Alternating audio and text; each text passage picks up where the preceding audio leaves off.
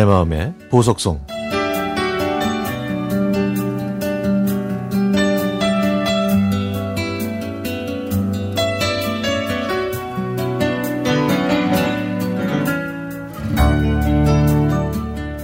저는 1966년 9월 23일에 태어났습니다. 그리고 25년 전인 1996년에는 엄마가 지금의 제 나이에 돌아가셨죠. 엄마는 일남 4녀 중 셋째로 태어나셨는데요. 친정은 유복까지는 아니어도 그 동네에서 땅이 꽤 있는 집이었다고 합니다. 하지만 완고하신 외할아버지는 딸들에게는 공부를 안 시키고 일만 배우게 하셨는데요. 엄마가 18살 때 하기 싫다는 결혼도 억지로 시키셨죠. 엄마가 시집간 동네에는 워낙 두메산골이라 한국 전쟁 때는 북한군도 들어오지 못한 곳이었다고 합니다. 그래서 저희 가족은 제가 3살 때 큰 도시로 이사했죠.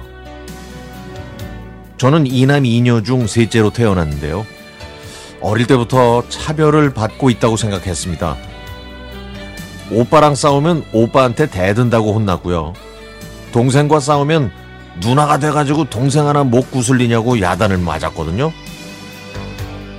아무도 저를 챙겨주지 않는다고 생각해서 저는 모든 걸 더 열심히 했습니다. 저는 가족들 보란 듯이 악착같이 공부했지만 엄마는 어려운 가정 형편 때문에 제가 대학교에 진학하는 걸 반대하셨죠. 하지만 저는 그 시골에서 탈출할 수 있는 유일한 방법은 공부밖에 없다고 생각했습니다.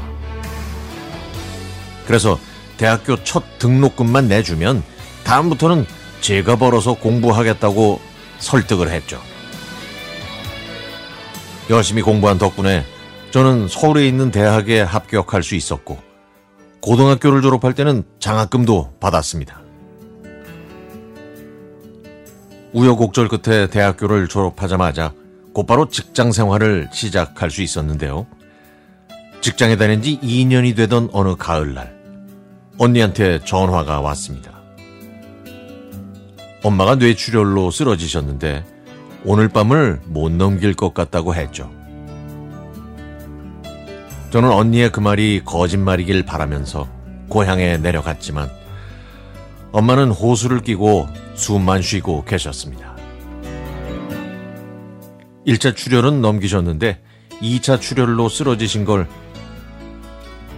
아버지는 엄마가 주무시는 걸로 착각하시는 바람에 이미 손을 쓸 수 없는 상황이 됐다고 했습니다. 그렇게 엄마는 56세, 지금 제 나이에 눈을 감으셨습니다. 저희 딸들에게는 일찍 시집 안 보내겠다고 말씀하셨던 엄마. 고등학교 때 야간 자율학습을 하고 집에 오면 밤길에 나오셔서 저를 기다리고 계셨던 엄마. 낮에 힘든 농사일을 하셔서 피곤하셨을 텐데도 저를 위해 밤늦게까지 고단함을 참으셨던 엄마. 제가 이제 엄마의 나이가 되고 보니 제 아이들을 보듯이 저를 보셨을 거고, 제 아이들을 위하듯 저를 위하셨을 엄마가 더욱 생각납니다. 엄마가 계신 하늘나라에 저는요, 고된 일 하지 마시고, 좋아하시는 꽃 가꾸시고, 좋은 곳 놀러 다니시고, 맛있는 거 많이 드셨으면 좋겠어요. 엄마, 저희는 잘 살고 있으니까요. 걱정 안 하셔도 돼요. 사랑합니다. 엄마.